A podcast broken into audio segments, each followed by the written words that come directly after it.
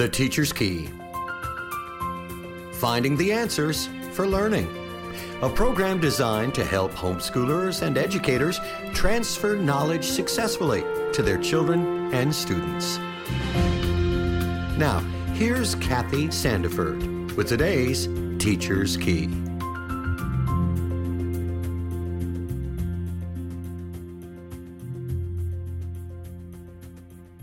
Do you remember these sentences? Come, Dick, come and see. Come, come, come and see. Come and see Spot.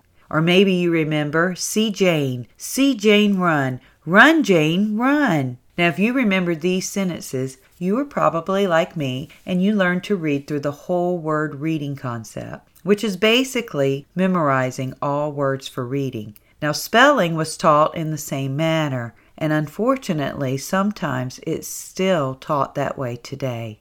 Teaching phonics is essential for most students to learn how to consistently spell words correctly. Now, for some students, even the order in which you teach letters and their sounds for spelling words can also make a difference. Have you ever considered how hard it is to distinguish the short sounds of I and E, I and E, especially with all the different accents that people have? So, teaching the vowel sounds A and O, which is A and Ah, first with a few consonants will foster success because the sounds are very distinct. And after spelling with a variety of consonants, then add in the short U sound to the mix of letters. Adding I and then E as the last vowels after the student has experienced success it will bring a challenge but not defeat. A simple change in the order you teach sounds for spelling words can make a difference for the success of some students.